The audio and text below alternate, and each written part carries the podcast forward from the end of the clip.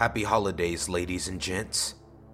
I hope you all had a nice Thanksgiving this past week. It's a great time to give thanks and spend time with the people you love. Before we kick off this episode, I want to say that I am thankful for you all. Those who tune into the podcast and support in any capacity, whether it is by listening, sharing my podcast to friends, or commenting and rating the podcast. I just want to say that I really appreciate you.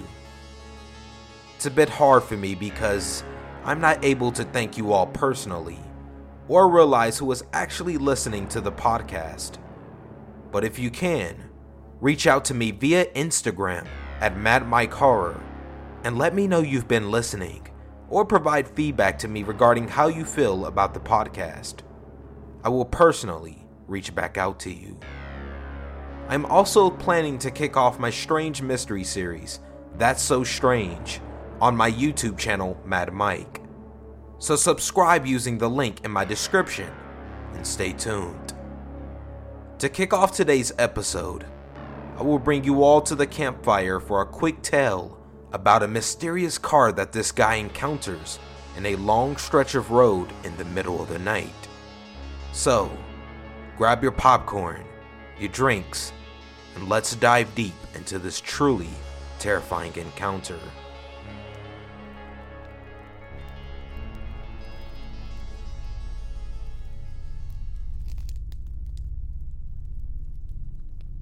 A few years ago, I was a university student in Eastern Washington, but dating a girl in Western Washington. I was visiting her for the weekend during the summer when we got into a huge fight around midnight, and I left, deciding to head back to my apartment. I mentioned this for context as to why I was driving through Snoqualmie Pass after 1 in the morning. I'd never gone through the pass so late before, and what is usually a very busy stretch of freeway on the I-90 was completely empty. I went well over an hour without seeing a single vehicle going either way, so naturally, I was driving way too fast. At the time, I had a '73 Chevy Nova. It wasn't quite the classic, but it had power and a complete lack of AC. Even though it was late at night, the combination of a warm summer night and the large amount of heat that bleeds through from the engine meant that I had my windows down and was sweating. Not far into the east side of the mountains, around 1:30, I hit a long stretch of straight road that doesn't have any on-ramp or any way to get onto the freeway, when suddenly, a set of headlights appeared behind me, something like 200 feet back. I glanced back at the lights, puzzled as to where the vehicle could have possibly come from. I noticed that despite the fact that I was absolutely hauling, the lights were gaining on me. I decided to switch lanes and slow down a bit so it could pass. After a moment, the vehicle, now only half that distance, moved over behind me into the same lane. This is when I began to panic. I'm in the middle of nowhere, hadn't seen another vehicle in over an hour, and now I've got some aggressive driver running up on me. I watched as those lights got closer. 60 feet, 50 feet, 40 feet. In seconds, it was upon me. I braced against the steering wheel, expecting to get rear-ended by a vehicle going much faster than me now. I watched in my rearview mirror in horror as those headlights blasted right into the back of my vehicle, and suddenly, everything froze. Quite literally. Nothing physically hit me, but the whole vehicle frosted over, and I could see my breath. I hit the brakes and did my best to pull over, despite not being able to see through my windshield. Every hair on my body was standing on end. I got out of my vehicle and paced back and forth, examining my car, which was already starting to defrost as streams of water poured down on it. There was no damage to my back bumper, and absolutely no sign of whatever vehicle had hit me. Eventually, I calmed down enough to get back in the car and drive the rest of the way back, wake my roommates, and explain what had just happened. The next time I drove through the area in the daylight, right about where I think the ghost car hit me, there was a very old wooden cross, somewhat overgrown, on the side of the road.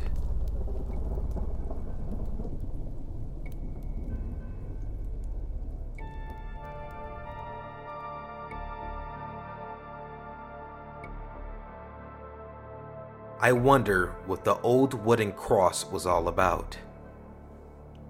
The person who wrote this story claims that the cross seemed old and was very hard to spot on the side of the road, and seemed to have some writing on it, but he was going so fast he was unable to read what was on it.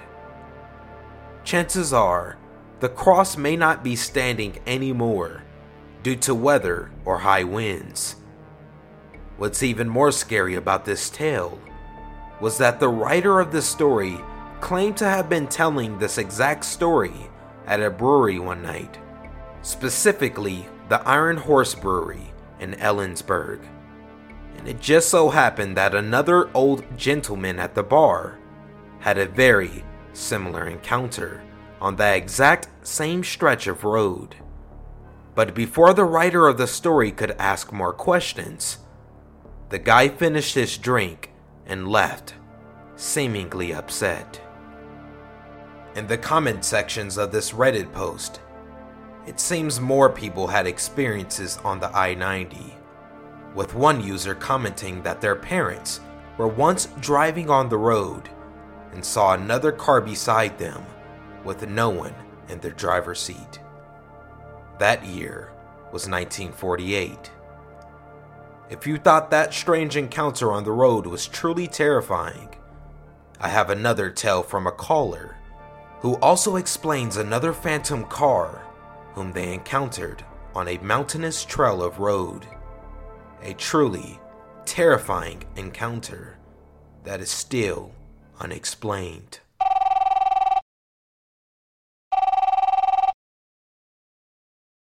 Hey man, check it out. This is like the only experience that I could say that was a real experience. So a long time ago, I lived in Tennessee in a place called Cleveland, which was near the mountains. A friend of mine, Chip, and I worked at the same restaurant, a Taco Bell, and we would take these trips to the mountains and smoke a little weed or whatever after work. It was kind of what we did. So anyway, we were going to the mountain to smoke weed. So let me explain this mountain. This mountain is called Chill Howie. Basically, there's one way up the mountain, and that's the only way back down the mountain. There's one road up, and then there's a turnaround up top, and you have to come back down the same way. There's a couple pull-offs. Otherwise, there's nothing but, a huge drop-off. So anyway, we're in my pickup truck, a small S10 pickup truck. And we were kind of freaking each other out that day, talking about ghosts and what have you. So anyway, we're headed up the mountain. When we passed this truck, at first it seemed like there was nothing. I can describe the truck still to this day, and I know if we called my friend Chip, he'd tell you the same exact story. Crazy. So anyway, this truck, it was like a blue Toyota lifted, mud tires. It had a big whip antenna that was bent down into the bed. It had mud splashes up the side, dark windows, and it had one of those orange igloo coolers and a dog kennel or truck box or whatever. So anyway, we passed it. Didn't really pay any mind. There's not many vehicles driving up and down that mountain at whatever, it was like 10, 11 o'clock at night or something. So obviously we noticed it, but we kept going and minding our own business. So we get up a little bit further up the road and we see some headlights coming, so you kind of, slow down. It's kind of a narrow road.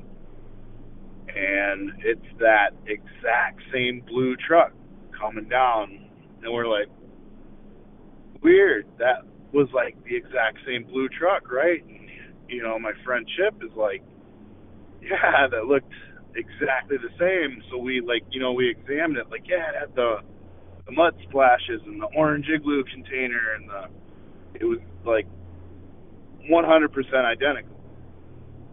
So we keep going up to the mountain. Now, mind you, we had like a specific spot towards the top of the mountain. We'd go hang out on this like gazebo and chief, as the kids say.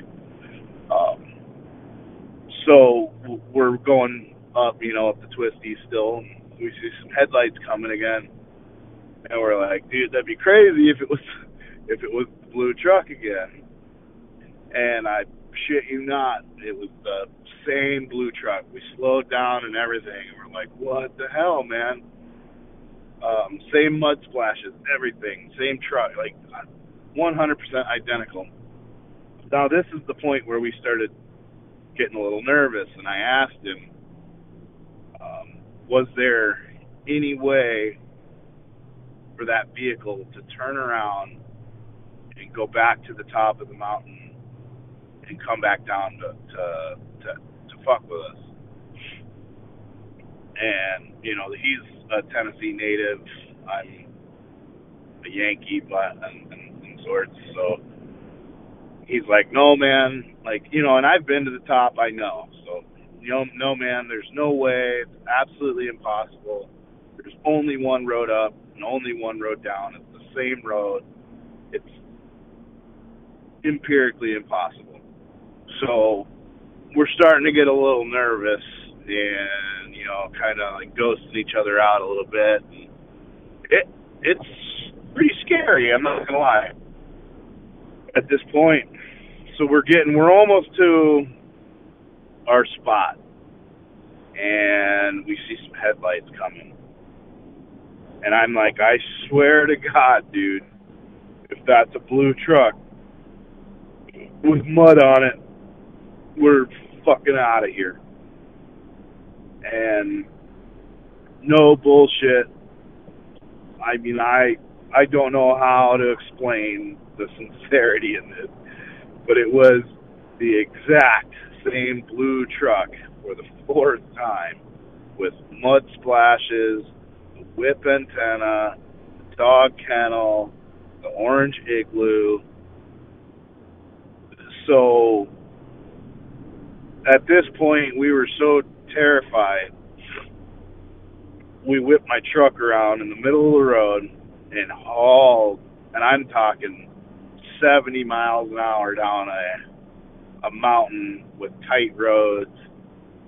And come to think of it now, on the way down, we never passed that truck. And we were hauling ass down that road. We never passed it. We never saw it again. I never really thought about that. It was terrifying. That was the only experience, whether it was a glitch in the Matrix or it was like a ghost truck. We still don't know, and it's just a terrifying experience. All I got to do is call him and ask him about the truck, and he will start shivering. So, that's just that's my experience. That's the only thing I've ever encountered. And, I don't know who else has experienced something like that, maybe a glitch or whatever, but Yeah, that's it, man. Deuces, everyone.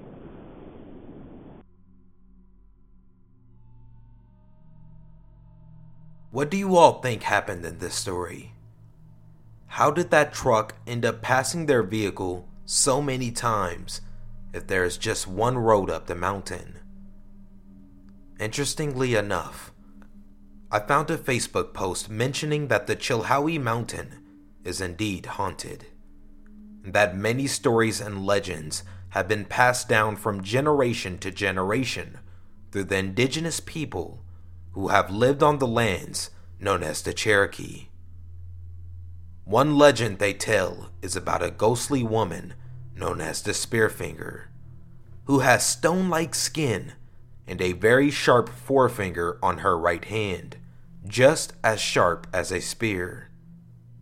Her most dangerous attribute is said to be deception, especially because she would appear as a regular village woman or sometimes a family member, to which she would lure unsuspecting children by offering to comb their hair, in which she would lull them to sleep and then proceed to stab them in the back of their neck or through their heart and then steal their liver for a nice dinner.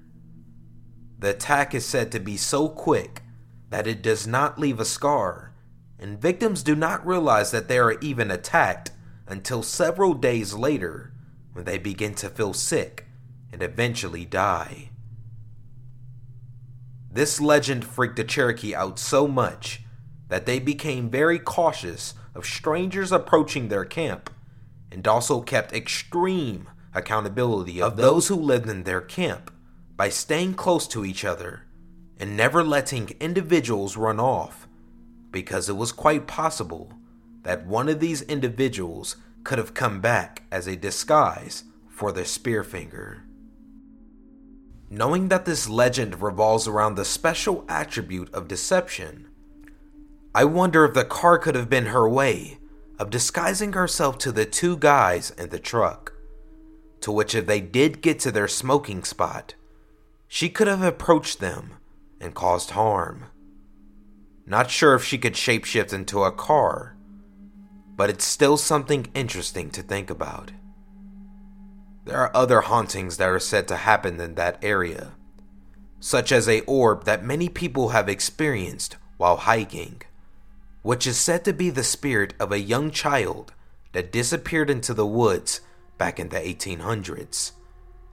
This orb apparently leads lost hikers out of the woods. With all of that said, we will be back after these messages.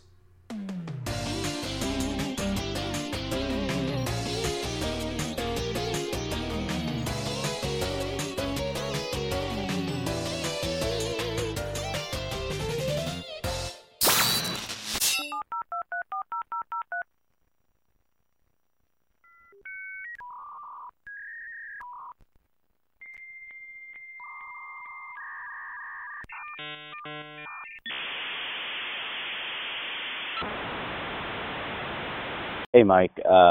My name is Caleb, and I've got a story. So I sleepwalk every now and then, and a few days ago, actually no, it was a few weeks ago. A few weeks ago, I was having a dream, and in the dream, I was just walking down this path, and the path was really long. I would look down, and I would just see nothing but rock path, and walking down, after a few minutes, I looked down, and in my right hand, I had a knife, and it was a kitchen knife. I don't know why I had a knife in that hand. I don't know where the knife came from, but in the dream, I was just walking along, and eventually, I walked upon this table, and this is where the path had ended. There was this table there, and this was involuntary in the dream. I set my left hand down, and I started playing that knife game where you hit once, and you hit between fingers, and I forget what it's called, but I start doing that, and at one point, I hit one of my fingers. I hit my middle finger, and it didn't hurt, and I just start doing it again. And I wake up, and my hand is on our kitchen table, and I bloodied every one of my fingers. I had cut a chunk off, and I started yelling because it started hurting all of a sudden, and it was awful. The pain, it just hurt so much. I had crushed a bone. We went to the hospital, and I got everything fixed. Everything's fine now, but it was just a weird sleepwalking spell. Thank you, Mad Mike, for listening to this. So thanks so much. I love the podcast, and have a good day. I think this story was pretty terrifying. I myself have sleepwalked when I was little, and I remember thinking it was just a dream.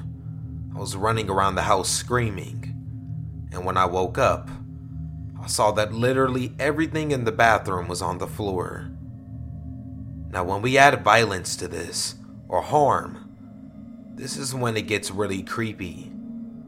There was actually a sleepwalking case where one guy, Kenneth Parks, who was sleepwalking one night, or maybe I should say, sleep driving, drove 14 miles all the way to his in-laws' house and ended up stabbing his mother-in-law to death. After realizing what he had done, he turned himself into the police. Interestingly enough, he was found not guilty. However, in another case in 1999, Scott Falater of Arizona didn't get off as easy. A neighbor witnessed Falater rolling his wife's body into the pool, drowning her head in the water. Apparently Falater, who claimed to have a history of sleepwalking, argued that while he was attempting to fix the family's faulty swimming pool pump in his sleep, his wife had interrupted him, triggering a violent episode. Falater would stab his wife 44 times. Sirens would blare through the windows, loud bangs at the door. Falater was woken up by the police. Falater claimed that 4 of them were in the house, 2 kids, his wife, and himself. But little did he know, his wife was already dead. Moving on to the next story. Do any of you like to visit thrift stores like Goodwill or Salvation Army? I myself love to walk through these stores and try to find something unique or special.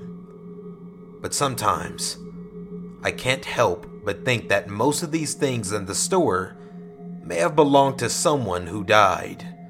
And let's just say that these price tags that we see on the items isn't the only thing that's attached to them. Now, this story is about a woman who bought an old frame at Goodwill for $3. But little did she know, she got a lot more than just a regular frame. At Parker, our purpose is simple. We want to make the world a better place by working more efficiently, by using more sustainable practices, by developing better technologies. We keep moving forward. With each new idea, innovation, and partnership, we're one step closer to fulfilling our purpose every single day. To find out more, visit parker.com/purpose. Parker, engineering your success. I'll say this to start off. I am an avid Goodwill shopper. Half the furniture in my room and in my closet are from Goodwill. That said, nothing like this had ever happened to me before, and in the years that it's been since this happened, I've had no experiences.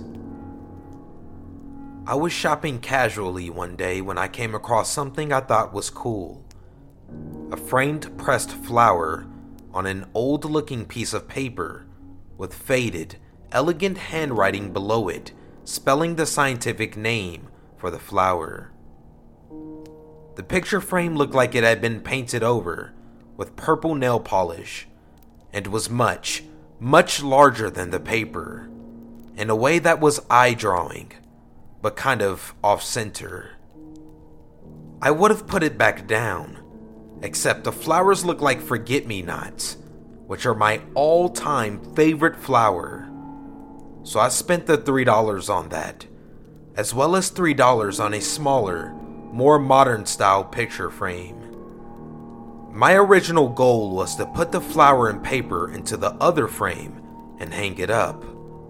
But as soon as I arrived home, it became apparent that that wasn't going to happen. The brown paper on the back of the purple frame was ripped already, and so when I finished ripping it off, I realized that the picture frame was not only stapled shut, but nailed. I guess I could have spent the extra 45 minutes digging out the nails and staples, but I didn't. I'm lazy, and I just hung it up the way it was. For 2 straight weeks, every single night, that picture frame would fall off the wall. It didn't matter how I hung it up. Stick-on hook, thumbtacks, actual hooks, even nails. It would be on my floor by the morning, occasionally waking me up from my sleep when it fell. Some of the times when I woke up, I would hear rustling in the walls, like an animal was moving around in there. I would get up and put my ear to the wall, trying to follow the sound so I could tell my dad where to look in the morning. My dad never found anything, but I was so sure something was moving around, he called a professional pest guy to come check it out. The pest guy didn't find any droppings or signs of life, but he agreed to leave a couple of traps in the attic. Now, before I explain the next part, let me lay out my room for you guys. It was a pretty big room, and considering I only had a twin bed pressed against the wall, farthest from the door, the room seemed even bigger. The window was directly over my bed, and I like to keep my blinds open because I like natural light and looking at the moon when I sleep. There's also a sister bathroom attached to another identical room on the same wall as the entrance. If you go deeper into the bathroom, where the toilet is, there's a door to the attic. There's a fair amount of space in there, but I only went in there when I had to, because there were little tunnels and pockets of darkness that led into the walls of the house. It really creeped me out. That's where the pest guy set the traps, and yet, when I would check them every morning, I would find nothing. It was even more frustrating when the noises started happening earlier in the day or at twilight, increasing in frequency. And there was this horrible stench I could not explain that seemed to be coming from the walls now too. And to be honest, about 11 days in, I adjusted and grew noseblind to it, and it only bothered me a little. I only remembered how bad it was when someone else entered my room, because they would recoil or comment on it, and they typically didn't stay for long. Around the 2-week mark, I realized I was dealing with raccoons in my wall. I'd woken up to a knocking sound this time, like someone was banging on my door in the middle of the effing night. I yelled out to, "Just give me 1 second," and put on some pants, and the almost panic-sounding banging stopped. I opened my bedroom door to no one, and despite being a scaredy cat through and through, I was so sure that it was someone in my family that I checked the whole house, turned on every light, and woke up my dad and sister, who were apparently sleeping soundly, to ask what was wrong. Then I double-checked the locks on the doors, grabbed a knife, and went back into my room cautiously. Something about even stepping into that room made the hairs on the back of my neck stand, triggered my fight or flight, and I could not fall back asleep. I sat still, listening for anything. I finally allowed myself to lay back and get comfortable. Not 10 minutes later, I heard it, a fainter knocking. It wasn't coming from my door though. No, it was coming from my walls.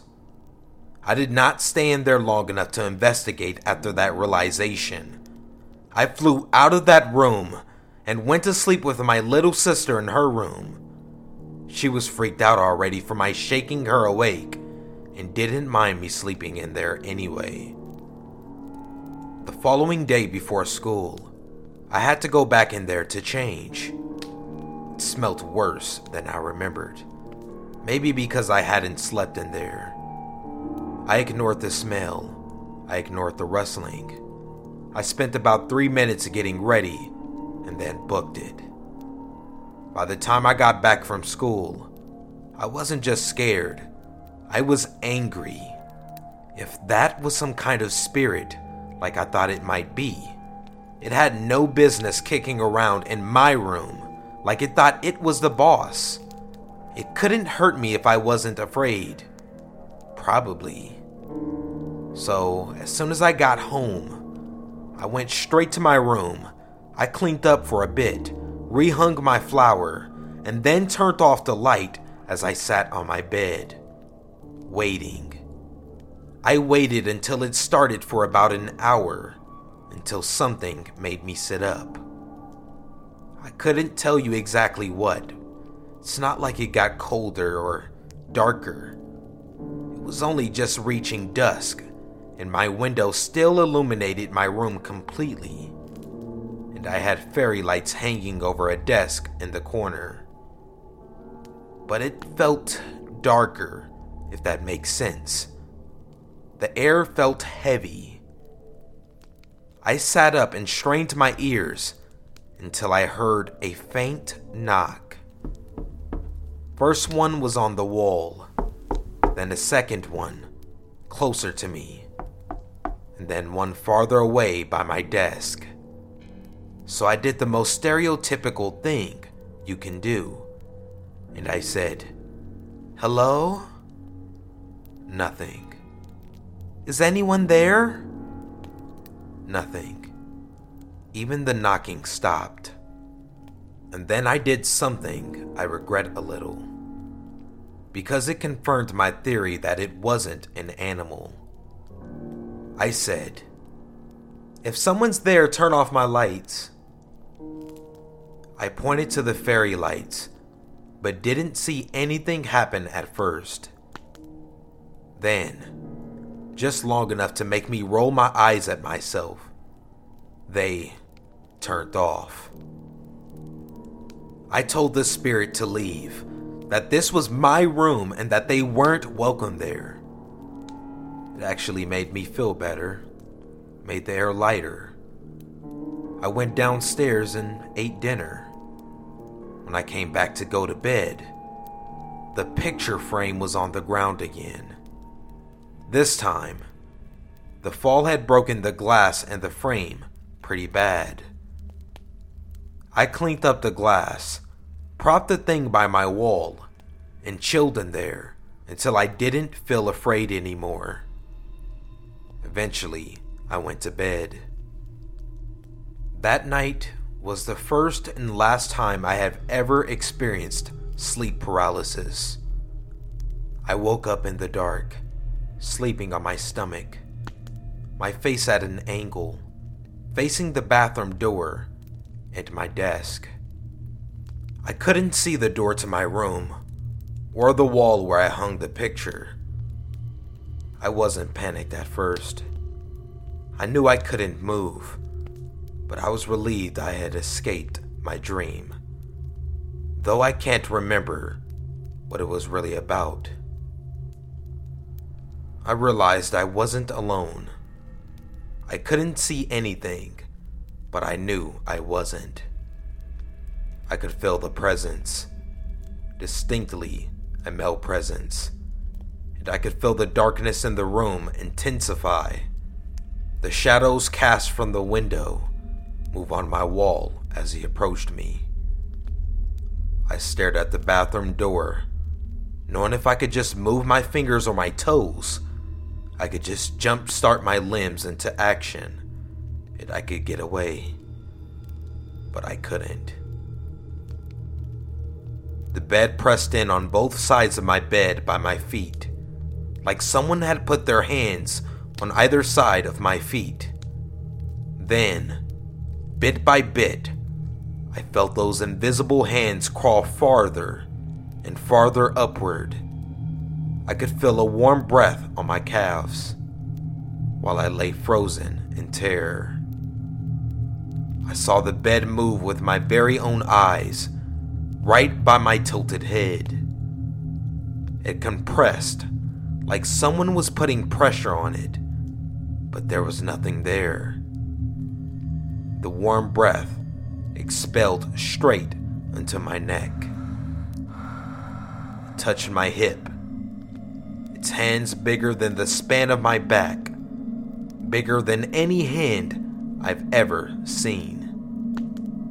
It wasn't sexual or anything, but it was something pretty close to it. It was possessive. I couldn't see the thing, but I could feel it. I could feel its intent. It didn't feel aggressive or violent, but it felt evil. Malicious, and most of all, it felt smug. I think if I had seen its face, it would have been smiling, and that scared me so much that I finally jerked away from its hold, stumbled to the bathroom, to the next bedroom, literally unable to stop screaming until I was down the stairs. My dad and both my sister rushed towards me, freaking out, and I immediately burst into tears. I told them what happened when I finally calmed down enough. My older sister was quick to say it was a dream, a scientifically explainable occurrence, but my dad and my little sister were a little more willing to believe that it was a ghost.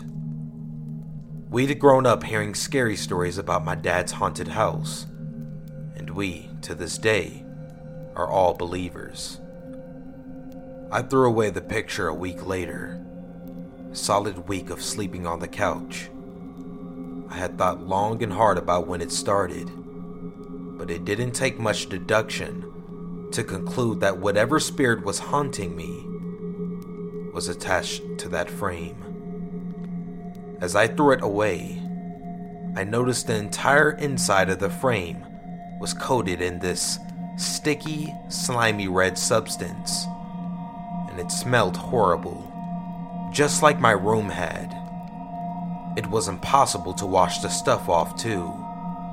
It took me a good 10 minutes and a lot of wasted water. Furthermore, some other creepy stuff happened, even after I moved out, but it wasn't nearly that bad. And as much as I hate to be that person, as soon as I got interested in Quakerism and became more religious, all of those problems stopped entirely. What I do think is interesting is why I made this post. I moved out of my dad's house with a friend and had to move back in at the start of COVID. About 4 months into it, I became more religious, and it was like a weight was lifted off of my chest. At the same time, 3 things happened that I think are worth noting, even though they didn't scare me. The last one I found out today. Number 1, my dad and his employee turned my old bedroom into an office when I moved out. And the same week that I started feeling more like myself, Ben, the employee, came down the stairs looking extremely uncomfortable with a stack of papers in his hand. It was a stack of printed paper that had apparently come out of the printer, It was a slideshow my little sister had made for school back in 9th grade. It was printing out the pages in a loop, over and over again. Ben had turned off the printer multiple times, but it just kept turning back on and printing the pages out. Apparently, it had been doing that for about a week, he said, and it was starting to scare him. But the funny thing is, that printer has been broken for almost a year. We could never get it to work or ever turn on, and we even had another printer at that point. My dad just never got around to throwing it away. It was also late summer by that point, and my sister was just about to enter 10th grade. Number 2. Not 5 minutes after he said that, we hear a loud crash and two screams from upstairs. While my sister and her friend were in the bathroom, somehow, her 50-pound giant mirror had crashed into the floor and shattered into a million pieces. It had been leaning against the wall, and it would take a lot of strength to knock that thing over. It's not something that happens on accident. Both Ben and the friend left pretty quickly after that, freaked out, although Ben did a better job of concealing it. Number 3. My dad has had sleep paralysis too. Once, and only once. He just told me about it, and as he told me, I got this unsettling feeling. It was within a 2-week period of the mirror incident. So, what if I never really got rid of the spirit? What if it had followed me, lost its grip on me, and was looking for a new host? My sister is the most depressed she's ever been in her life, just like I had been when I moved out. I felt like I was going crazy. Let me know what you think.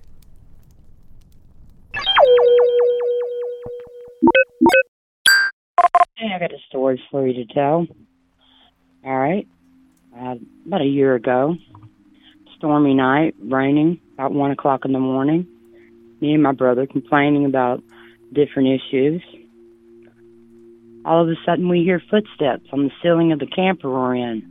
Somebody was walking on top of our camper. Mind you, we're in the middle of the woods in the Ozarks in Arkansas. I followed walking, hearing the steps on the ceiling until they stopped over my bathroom, where a skylight was located over my toilet. Moments later, I heard someone had a tool and was unscrewing the screws. I immediately... Who could it be? What is that? What's going on? I ran in fear because I didn't have a phone into my brother's room and jumped in the bed with him. He threw the blanket over his head and played possum. I got up against the wall with my eyes barely peeped open, staring at the door, the entry room to his bedroom. 10 minutes later, to a surprise, here comes walking in a solid black figure, perfect silhouette of like our bodies are shaped, walk into the door. I immediately, my heart just about like I was on a roller coaster ride. Couldn't believe what I was seeing. The entity walked in, turned around, looked at me and my brother in the bed, and sat down Indian style on the floor. And it sat there and it waited. It didn't move, it just sat there. I sat looking at it, peering out of my eyes. I finally thought, well, I'll just ignore it. I need to go to the bathroom. I need to get up, and this thing's obviously sitting there. I reached the courage to get up. I walked right beside it. As soon as I walked beside it, the thing immediately jumped up on its feet and began following me. That was the most intense, scariest night I've ever experienced in my life. I immediately grabbed a pack of cigarettes and a plastic trash bag and ran out the front door. When I went out the front door, it immediately pursued me, followed me. I ran around the house thinking that I could beat it on foot. Went underneath my trailer, thought I could hide there. Now as I peered out the hole I was hiding in, I seen two thin sets of legs. I could see his ankles standing there waiting for me to come out of my hole. He didn't want to crawl under. He knew I'd eventually come out. So I darted out eventually, and I came out. And when I did, he immediately pursued me all over my sister's ranch in the yard. So I decided to lead him away from my family so that they would not be harmed if this thing was going to harm me. He had no eyes. He was solid black, black as night, probably about 6 foot, very skinny, very skinny. I don't know if it was a shadow man or what it was, but it kept pushing its chest up to the sky and looking up. It never once hurt me, but I felt very intimidated and scared, and I felt like it fed off my fear. It also led me to a meteorite. So, you know, a good thing did happen to that, but he left a reminder of him being there. He tied the plastic bag that I had. He got a hold of it as I was running through the yard. Mind you, he did follow me for hours. I took him through the woods. He continually followed me. This happened for hours until about daylight, and that's when he vanished. As the sun started coming up, he vanished. But I had to go back and pick up my belongings that I had with me that I carried when I had him follow me to the woods away from my family. And that's when I found the meteorite. So, I mean, I got a blessing out of it, but it was very scary. And the thing did try to communicate with me, and I understand what it was saying. It was letting me know that it was from out in the galaxy, in the universe, because he kept looking up and throwing his chest. So that's my scary story, and it did happen 100%. My hand on a stack of Bibles, may I burn in hell. Thank you. Enjoy the story, and have a good day.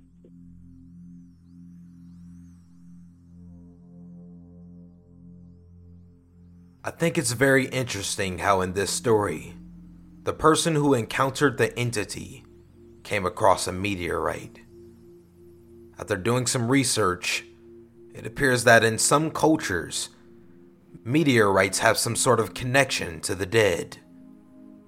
There is a folklore belief that meteors are actually the souls of people who recently died. We would go back to the campfire for this final tale, and this one is all about keeping the family close.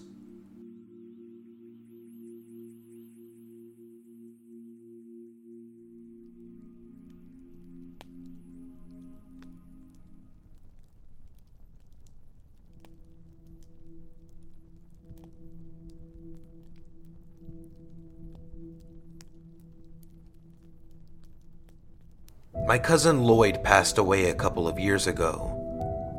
He had a bad relationship with his daughter due to choosing his new wife, her stepmother, over her.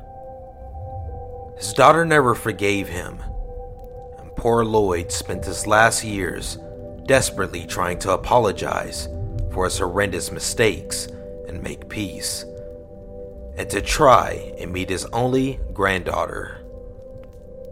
Lloyd came to realize that family is everything. It's the only important thing in this life. Sadly, he never did see his daughter or granddaughter. Lloyd would spend his holidays with my family instead. We loved him and tried to give him that family connection he was so desperate for. Last year, I had an enormous fight with my mom and blocked her. About 2 months after that, things started to go missing. It was just little things at first, once every week or two. One of my favorite makeup brushes, my favorite hand cream, my favorite lipstick, my hairbrush, perfume, and worse, my engagement ring. Just small, very personal items and only my stuff. And they were all items that have a designated place that I don't put down anywhere else. Over time, it became more and more items, and more frequently, until I'd put something down, and as soon as I'd reach for it again, it'd be gone.